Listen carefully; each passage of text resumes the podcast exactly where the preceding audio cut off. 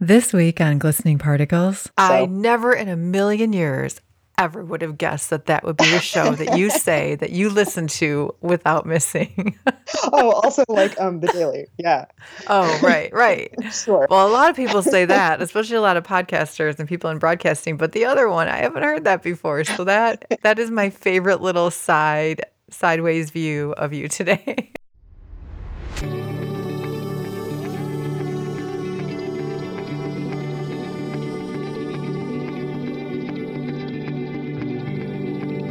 This is Glistening Particles, and I'm Jane, your host. I like to hear inspiring stories from people that I barely know and share them with you, and that's what we do here. I never know how it's going to go, I never know what they're going to say, but it's always a good story.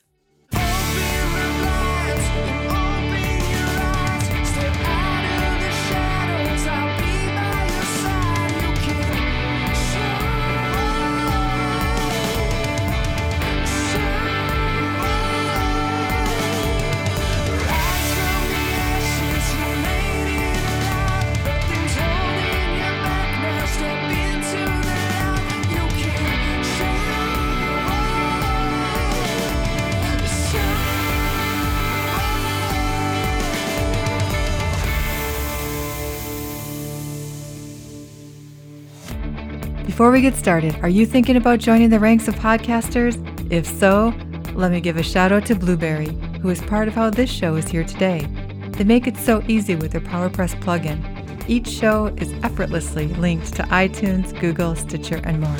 Even better, they have five star support with Mike to get everything humming along. Go to blubrry.com, that's B L U B R R Y, and use promo code GLISTEN to get your free month trial.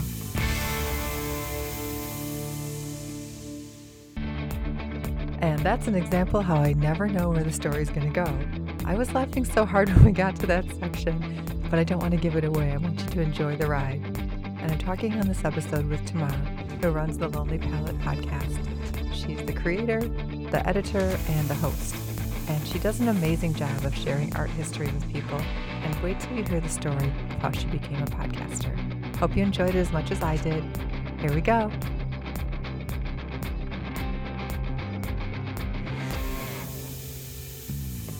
Hey, listeners. Today I'm with Tamar Avishai, and she is from uh, the Lonely Palette podcast. And we met in Chicago at a really cool conference.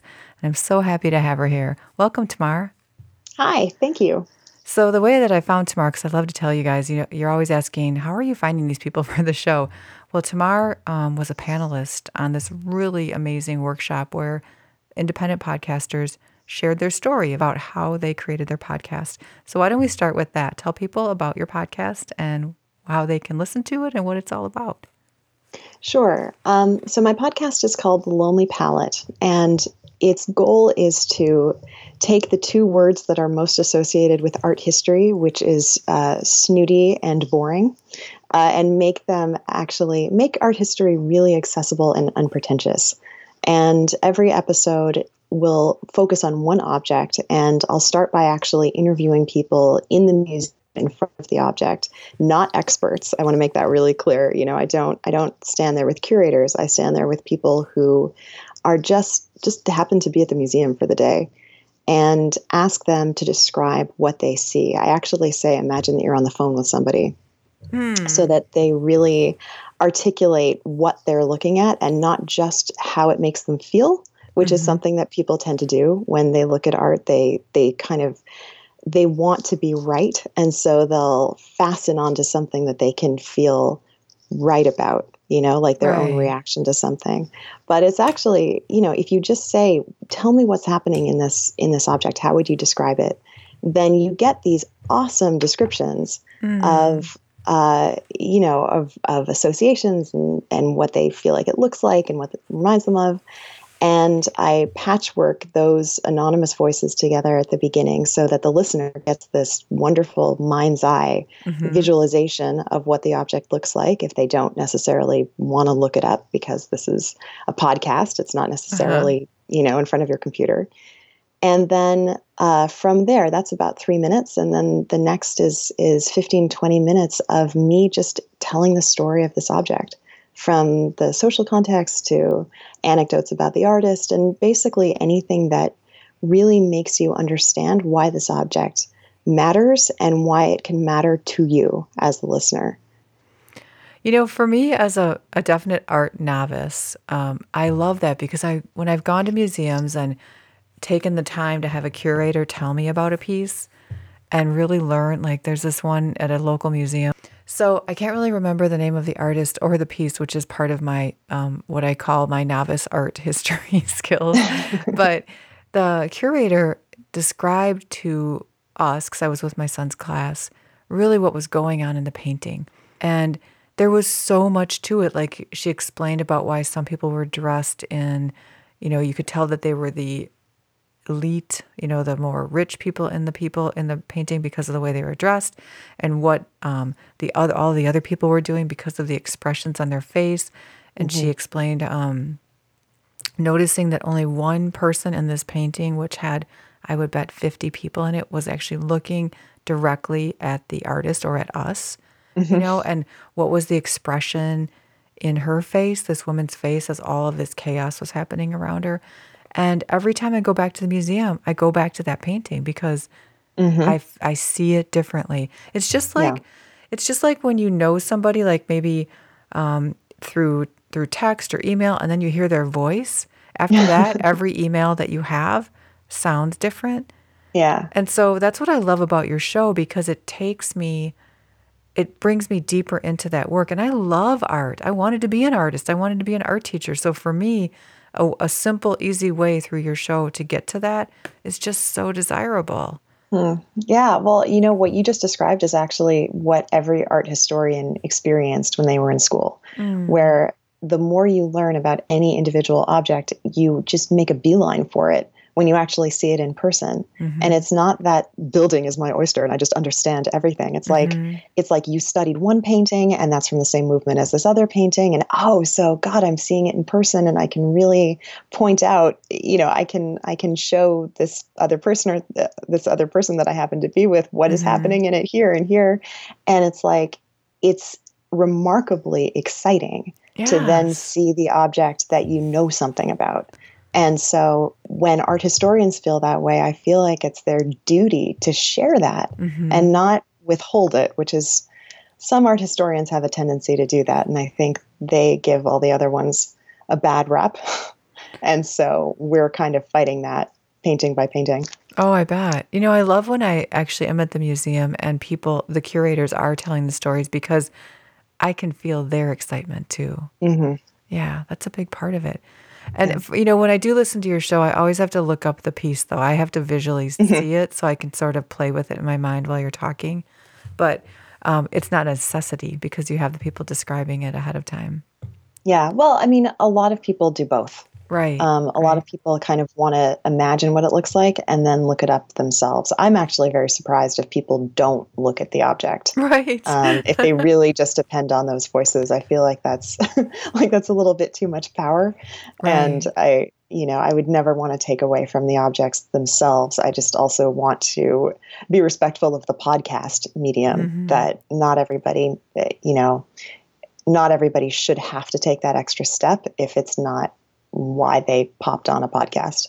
Right. I mean, I think it's a really interesting twist with what you're doing because you really are working with something visual in an audio medium, and that's mm-hmm. unique. And for you know, for me, I imagine that everybody who listens either looks at it beforehand or afterwards. I can't mm-hmm. imagine not looking at it at all. I'd have to get the, that last piece of the puzzle if I didn't do it ahead of time. But it is yeah. really a unique twist that you're doing, and I think it's such a um, like an honor, like it's such a way to honor all these artists who have done such amazing things and bringing them their stories to people a new way. Mm. So, how long have you had your show up?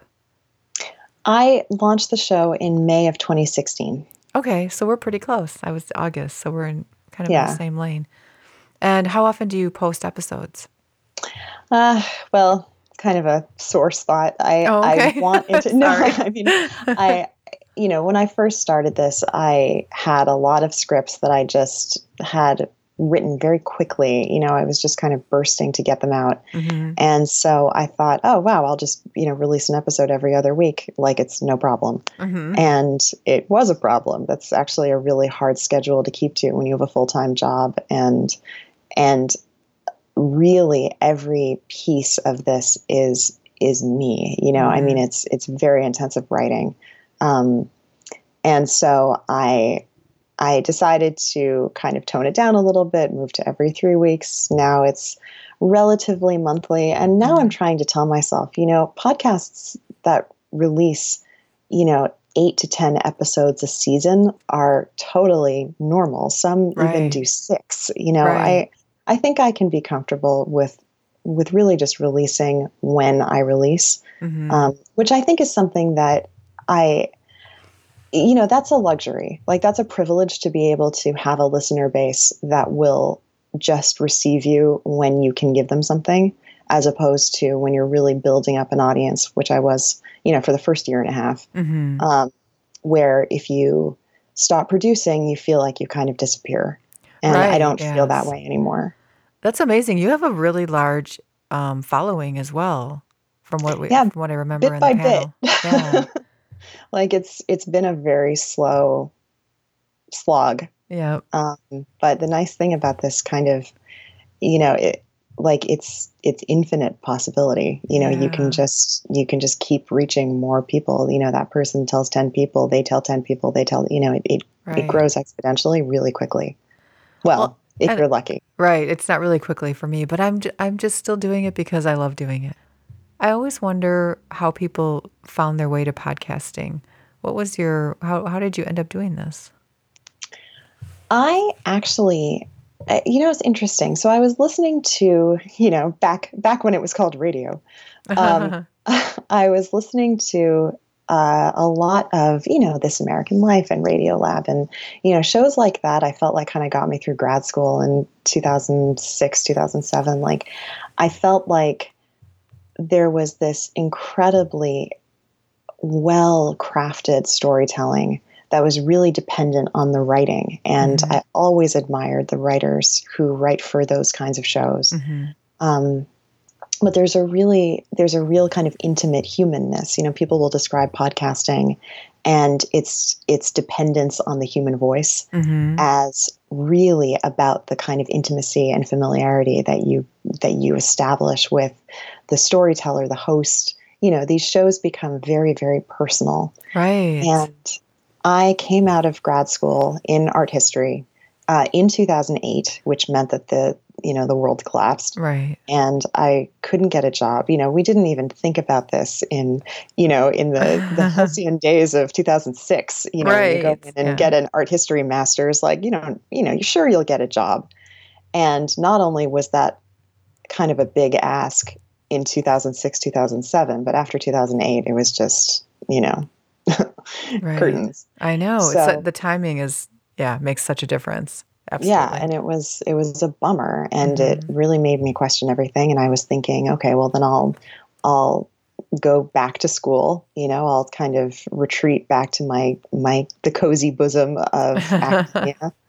but I didn't really like it anymore. I I loved making connections. I loved teaching, but I found that the the process of academic writing and researching really painful. Mm. Like I just I it didn't feel to me like I felt like I always had to put myself on a shelf mm. and write for an audience that was expecting a very specific thing, which was very different from the audience when I was teaching. Mm-hmm. You know, when I was introducing people to the to the whole discipline, that was a really different experience. I got to tell stories. I got to, you know, bring in little pop culture references in order for people to kind of get where I'm going. And, you know, I love to kind of make students laugh, mm-hmm. which you can't do in a seminar presentation. You know, it oh, just oh, right.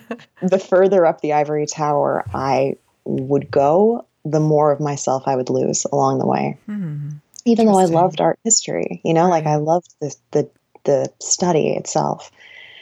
So I decided, all right, well, I'm just not going to be an art historian anymore. You know, See you later. Oh. Like I'll figure Oh. out something else. I I worked at Starbucks for a year. I got a job at this finance firm that I still work at actually. Uh-huh. Um, and had a really nice break from academia. You know, it was a real relief to to be making something concrete, even if it was a cup of coffee. like it felt very tangible, and that was just exactly what I'd been missing. Hmm. And then I, uh, so this is all a long way to get into uh, back to radio. Right.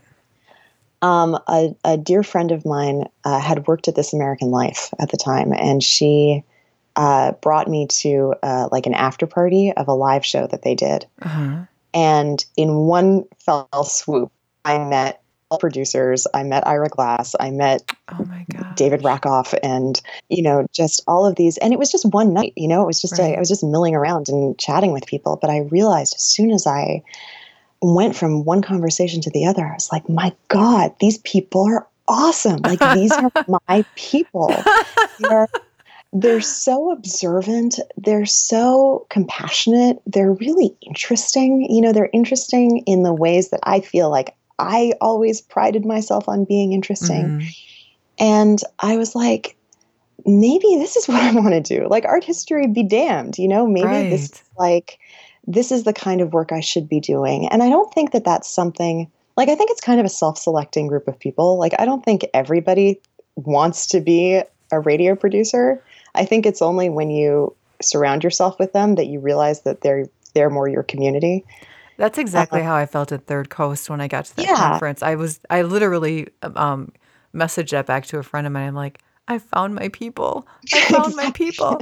You know, and. I would walk down the aisles and be like, look at them all. There's all my people. you know. Yeah, so interested in other people. hmm and they're really interested in in stories. Stories, storytelling. Yes. Yeah. So I was like, okay, so I'm not going to be an art historian anymore. I'm going to be a radio producer.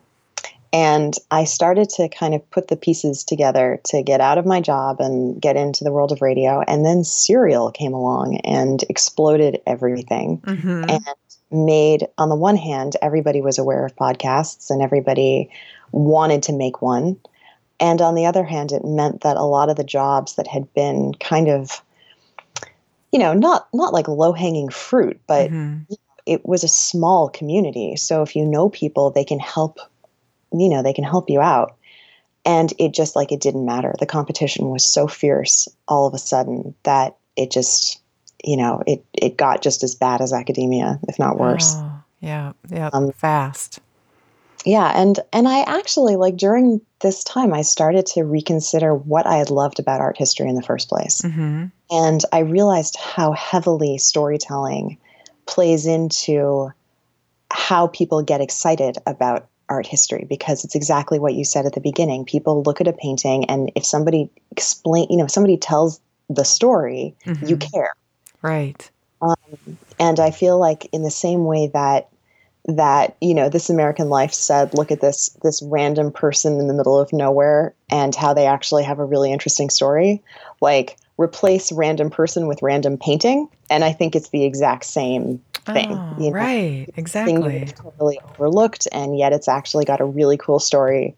You know, sit there, let me explain it to you. Um, so that, so I decided to, you know, I, if I didn't have anything, like if I couldn't get into kind of radio school, then I would just, you know, try my hand at making my own and what do I know stuff about art history. And it just kind of came together really, really beautifully because exactly what I had hated about academia was exactly what I could turn into, like what I could parlay into radio. Mm. Um, you know, that my own voice and and being able to explain this stuff in a really accessible way. Mhm. Um, and it just seems like you know I got in at the right time. I think you did too. You know, Uh, yes, definitely.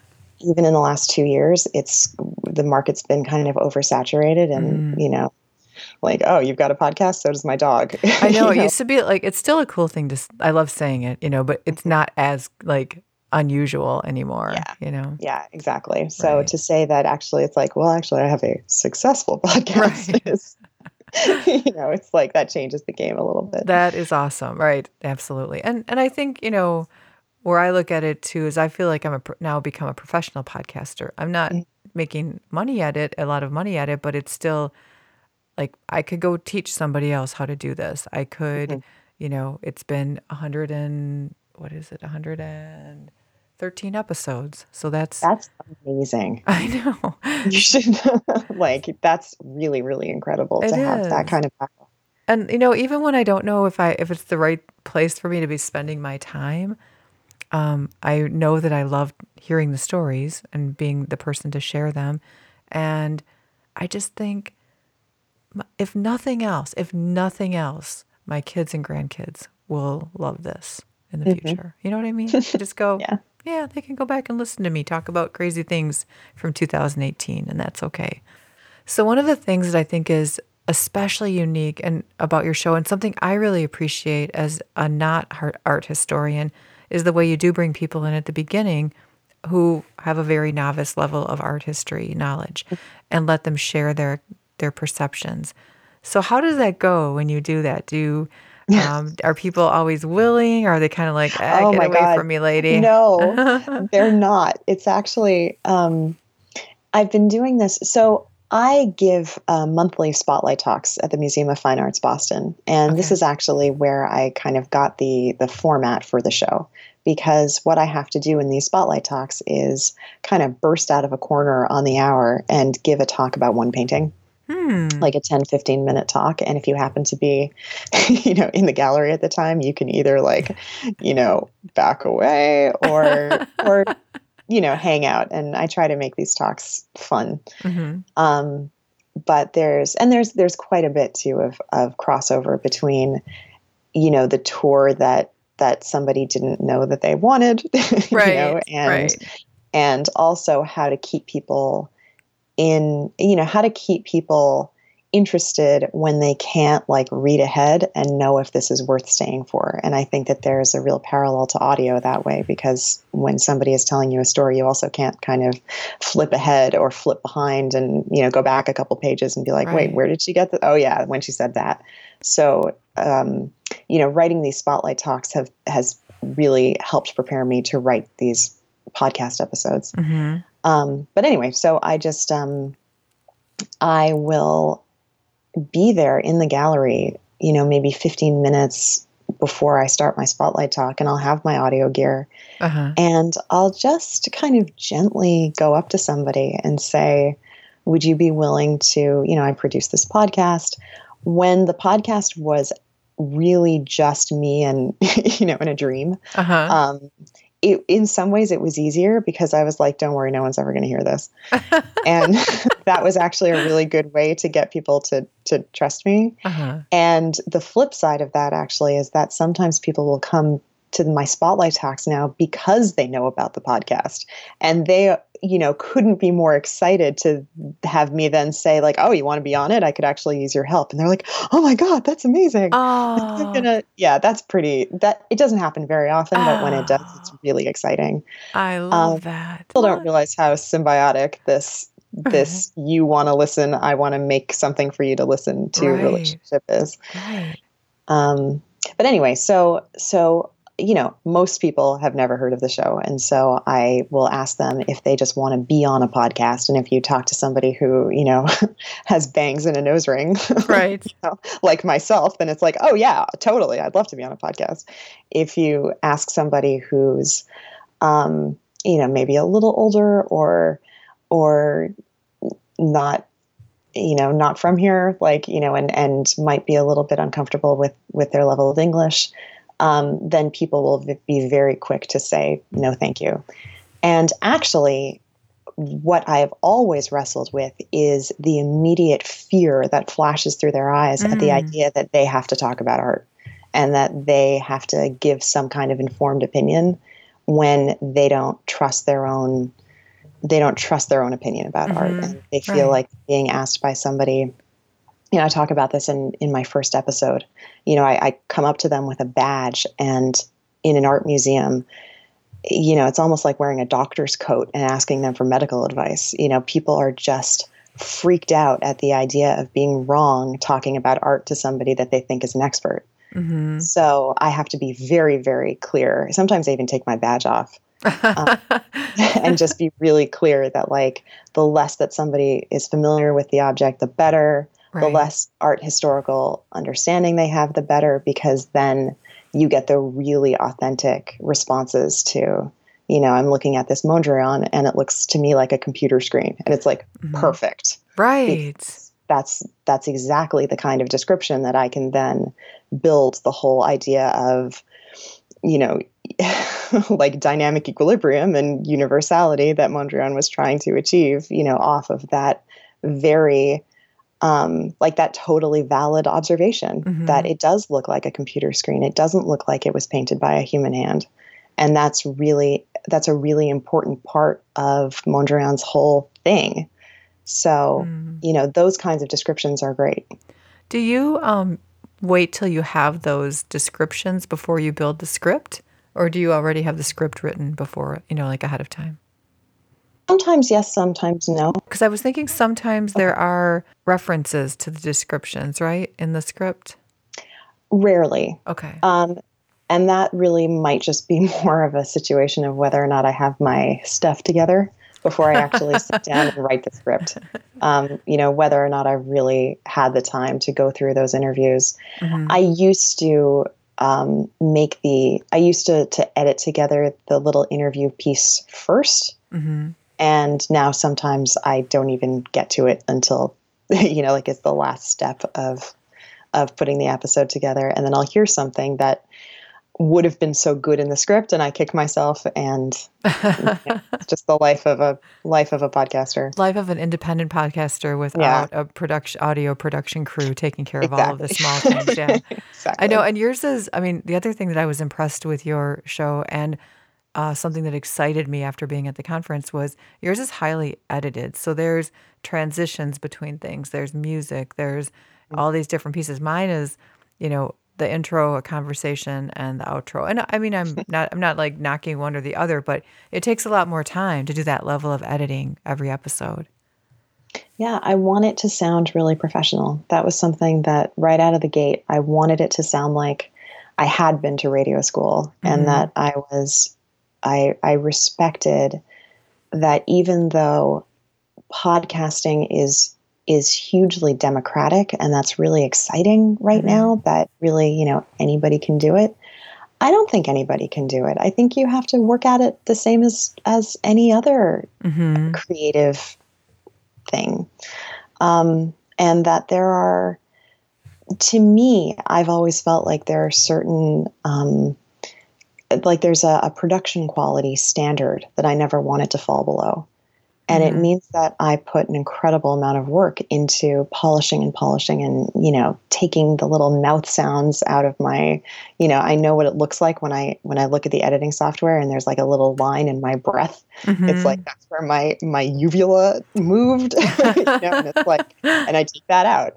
Um, but it's I I feel like having a listener's ear is a privilege and it's not something that should be wasted. And mm-hmm. I there are a lot of podcasts out there where people just think they're so freaking fascinating and they can just talk and talk and talk and never edit it. Mm-hmm. And I personally feel like shows like that dilute our whole brand.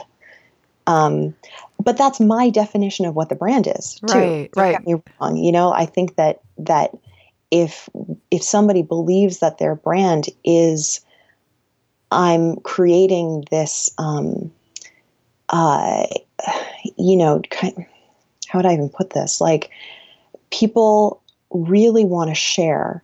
And there are definitely people who really want to listen. And it is totally democratic. You know, anybody can get this editing software and just put something up. Mm-hmm. And podcasts are very hot and zeitgeisty right now. And, you know, you call something a podcast and you, you will get a few listeners. Um, you know, and that kind of like going back to the the intimacy of the voice, it means that people feel very safe with these voices that they come to expect. So if that's the brand, great, you know, but I still feel like I I was even self-taught under the umbrella of mm-hmm. NPR, mm-hmm. you know, and and the kind of audio quality that I would hope to hear in the shows that I really looked up to and continue to look up to. I mean, there are more every day. Right. So, I do I do think though that there is I mean, I agree with you about the quality. I always want to achieve the highest quality that I can in the context of my skills, my time, my resources, all of that. But I do think that there are people who enjoy different types of styles of podcasting. You know, some mm people enjoy the the long form, free conversation, um, no edit, um, lots of in and outs kind of thing, and other people really prefer a very tightly edited show. Like one of my favorites, and I've said this a, probably a million times, is um, The Hidden Brain, mm and I love the transitions that they do and the way that they move back and forth between things. And it's something I would love to at some point create myself, some a show that's edited that way. Um, but I can't do it every week. yeah, no, absolutely, absolutely. And I I think that in some ways I need to kind of chill about or at least be a little bit more open-minded again about what people's like what we consider the brand of podcasting to be which is something that that it seems like third coast is wrestling with too right you know like what what is prod what is podcast versus broadcast mm-hmm. and what is podcast versus itself right and try to kind of you know i i say that i'm raised on this american life you know mm-hmm. the the the patriarch of this kind of radio and at the same time the only show the only podcast that i've listened to every episode of mm-hmm. so far is called again with this beverly hills 90210 where these these like awesome sassy ladies um, go through every episode of Beverly Hills 90210 and what? do a recap and play audio clips and it is like it is my security blanket. Like I love that show and I will always listen to a new episode. I only watched the first maybe four or five seasons of 90210 and uh-huh. granted I was, you know, I was a teenager, it was the greatest thing ever.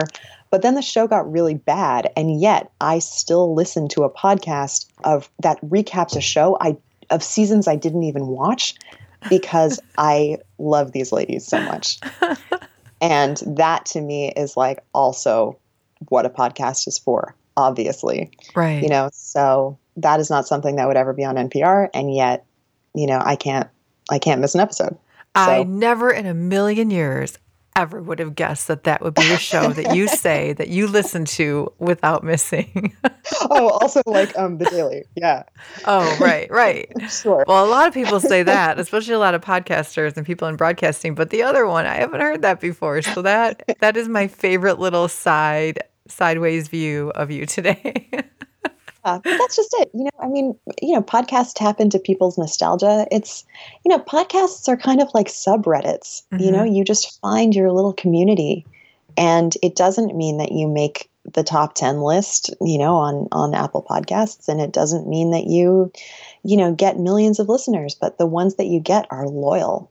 Right. And I find myself in you know, kind of swimming in that pool a little bit where I, you know, I have a very niche show. I'm never going to be, you know, I'm never going to be able to cast my net wide enough to be, uh, you know, a This American Life kind mm-hmm. of show. Mm-hmm. But the listeners that I have seem to be really loyal and really lovely and support the show with an enthusiasm that just, I don't know, it just kind of leaves me breathless. Like I, I never would have expected that kind of of like love for the show.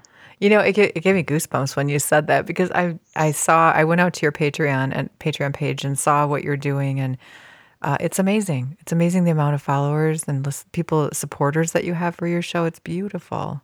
Yeah, it's beautiful. it's, I I need to remember, like sometimes I just go to go to my Patreon page, especially when I'm sitting with writer's block, uh-huh. and I go there and I just kind of like like pet it a little bit, just kind of feel like, you know, it's cool. You know, there like there's a a pretty sizable handful of people who are willing to pay for something that they get for free. Right. And that's a really like that is such a vote of confidence.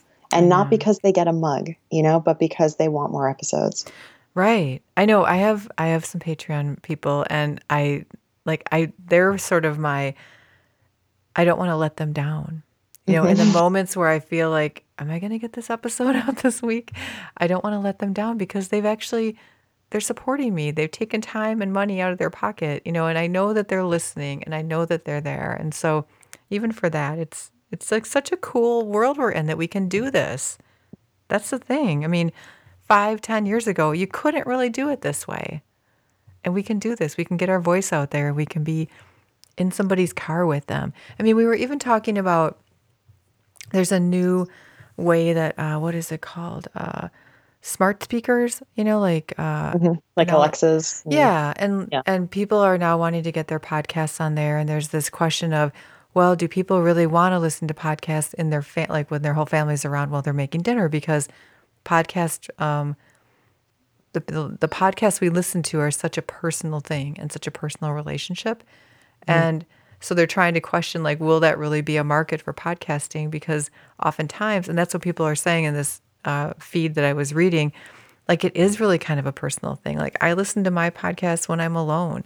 I listen to them when I'm biking or when I'm in the car by myself or or whatever, but I don't really listen to them as a group. Like I picture back in the the old days when people would sit around a radio and listen to the radio mm-hmm. show together.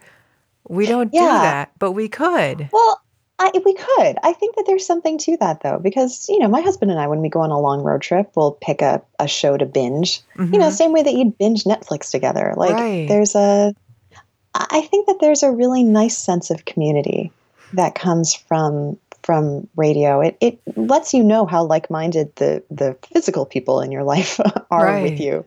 That people would be interested in the same show, and yet at the same time, you know, he will listen to to podcasts about his own personal interests that you know I wouldn't divulge here, but like right. wouldn't necessarily you know like like his shows from right. his youth, right? and I listen to my nine oh two oh when we meet up in the kitchen, right? But um, you know, like there's it doesn't feel that different even from from sharing music together. Mm-hmm. You know, people just feel yeah, like it's it's a great way. Like good stories are connectors, right? You know, I and I don't know if this podcast exists, but one of the next ones I think we need to have is one that really is a family podcasting. You mm-hmm. know, like where that families could listen to, where they talk about like I would I don't think my my kids would be open to open sharing that way, but I think there are some that would, where they would talk about issues that maybe teens are facing as a family or that are world issues as a family to help other mm-hmm. families have those conversations, you know? Yeah you know, maybe what we've lost in everybody kind of getting together to watch TV shows, you know, like right. TGIF or, you know, like the way that that channels used to kind of have very specific times for family programming mm-hmm. that, you know, the radio podcasting will, isn't it funny how, you know, how kind of archaic that is? It's like, like to, to get past the television, we've gone to podcasting. I know. It's and almost like I back love, to radio. You know? Yeah, and I love the idea that that there are now some podcasts that have been developed for TV. It's like what? you know, I mean it's called well, but but that's like the idea that this is such a novel idea to develop a radio story for television it's uh-huh. like yeah that already happened in the 40s and 50s and now we're talking about it like this is such a like this is such a new thing I know that's I, I actually like it though. I like that it's taking us down. One one thing I love about podcasts listening is it takes down my senses, so I'm really ultra focused. Mm-hmm. You know the um, and I like that I can be doing other things while I'm doing it. And the fact that we've gone backwards, that's that's history. It's always like that, right? We go forward and backwards and forward and backwards. It's like everything we do goes that way. So that's no, not the, a bad thing. the podcast that you can see. Right. it's know, called television or a film. That is just ridiculous. Yeah. So watching people talking. Hmm. Yeah. Have we done that before? so what is your um, hope for the future of your show? Like do you have some anything different you want to do with it going ahead or more just more of the same good stuff? I would love to I mean, you know, there's the hope for my business and then how I would want the the creative angle of the show to evolve. And the hope for the business of it is to ultimately be doing this as my career. Um, you know, I really want to be a professional audio producer mm-hmm. and either have, you know, either because my show is something that has enough of a listenership that I can really make some, you know, make a living from it. Mm-hmm. Um, or or that I've had the opportunity, you know, that I get the opportunity to work for other shows that, you know, and maybe kind of keep doing this on the side. I don't know.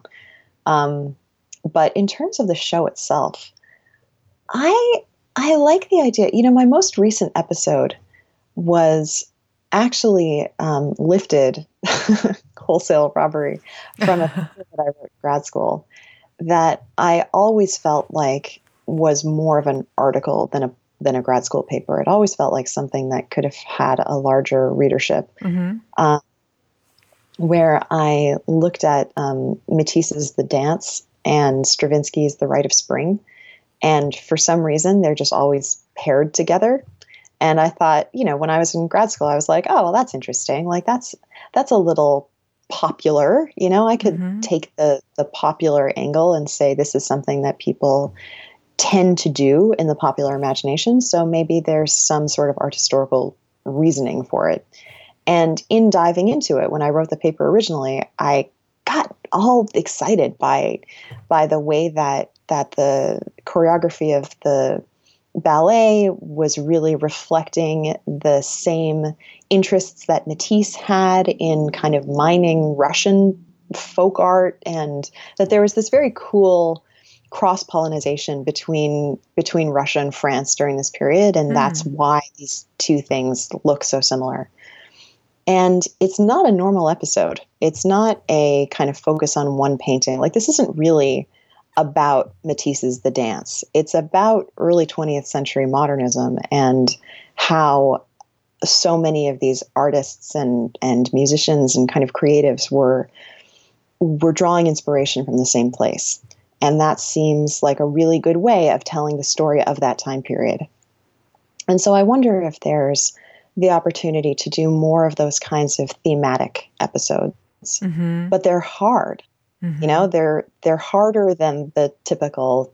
Um, you, know, these are kind of the bullet points that are really important to know about this this or that painting. Mm-hmm. Um, you know, it requires a really, um, you know, kind of uh, subtle argument and mm-hmm. yet you can't be too subtle in radio because nobody can see it you know right. so you have to you have to signpost a little bit you have to be really clear about um, you know where where I'm come from where you have to be really clear about where you're coming from and where you're going um, and so it requires that kind of very colloquial language to explain something that is actually pretty academic mm-hmm. um, so I just want to you know on the one hand I want to take you know take a stab at more episodes like that and on the other that's that's scary that's hard to do with a full-time job and yeah. you know, like just a lot of other balls up in the air.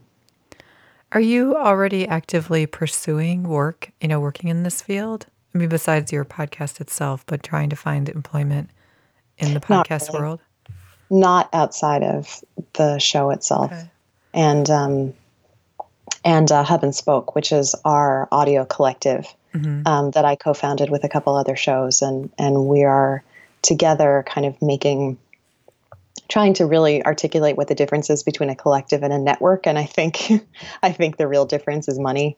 Okay. You know, a network, a network, you know, like Gimlet will will hire, you know, will kind of buy your show basically, mm-hmm. right, and pay you to produce it. And we just want to promote each other and try to you know get each other as much exposure as possible. And we actually just had our first hub and spoke graduation. One of our shows hi-fi nation just moved to slate.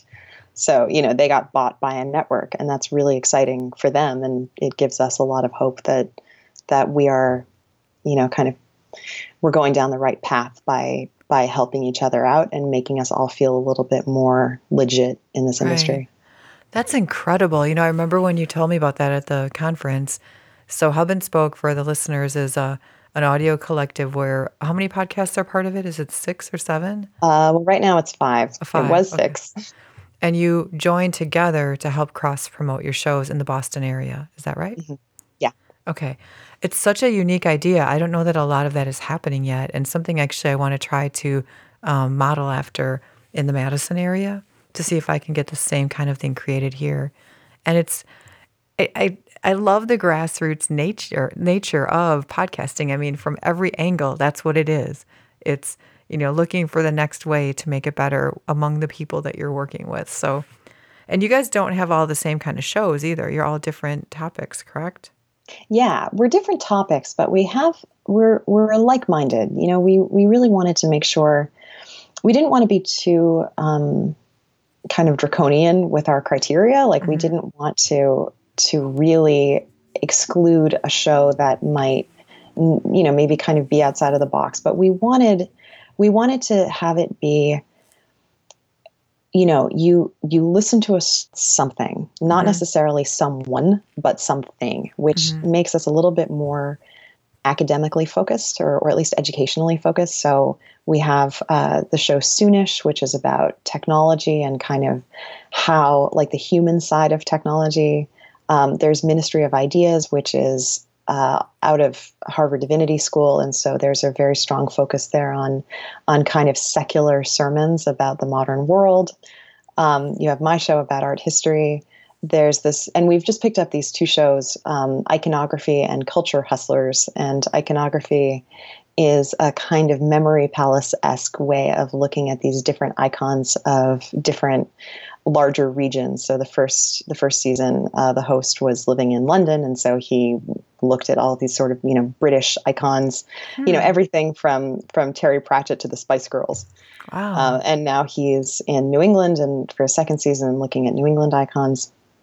And the other is Culture Hustlers, which actually breaks our mold a little bit because uh, the host uh, interviews artists and talks to them about how to make their work a little bit more uh, financially viable. You know, how to mm. make artists not starve anymore.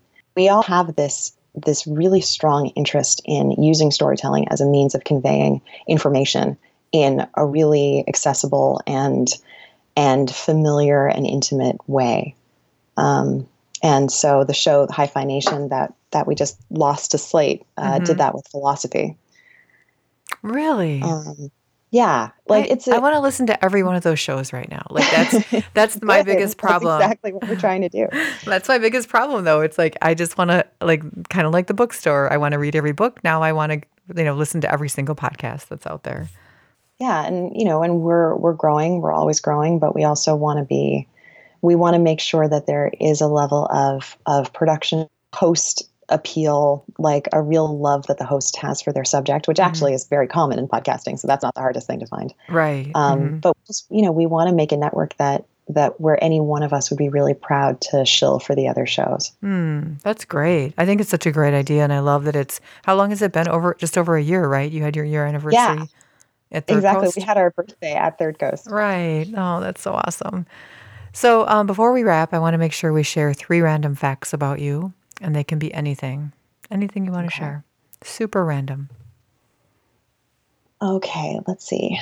Um, well, uh, this actually isn't so surprising because I keep running into people who who share this, but I'm also a musician and a songwriter, hmm. which is like it seems like there are a lot of podcasters who are songwriters. I keep running into that. Like and I think that there's a real reason for that. Like there's a there's a way of storytelling through kind of very specific anecdotal detail that then speaks to a, a much broader you know kind of understanding of, of the human condition mm-hmm. that you have both in in radio writing and also in songwriting that's what, um, kind, what kind of style is it a specific style of songwriting like folk um, oh. I uh, I've been to a, a, retreat for the last six years um, with the singer songwriter Dar Williams, and she has just encouraged this incredible community and incredible writing. I picked up the banjo about oh. four years ago, and I love it. I love it.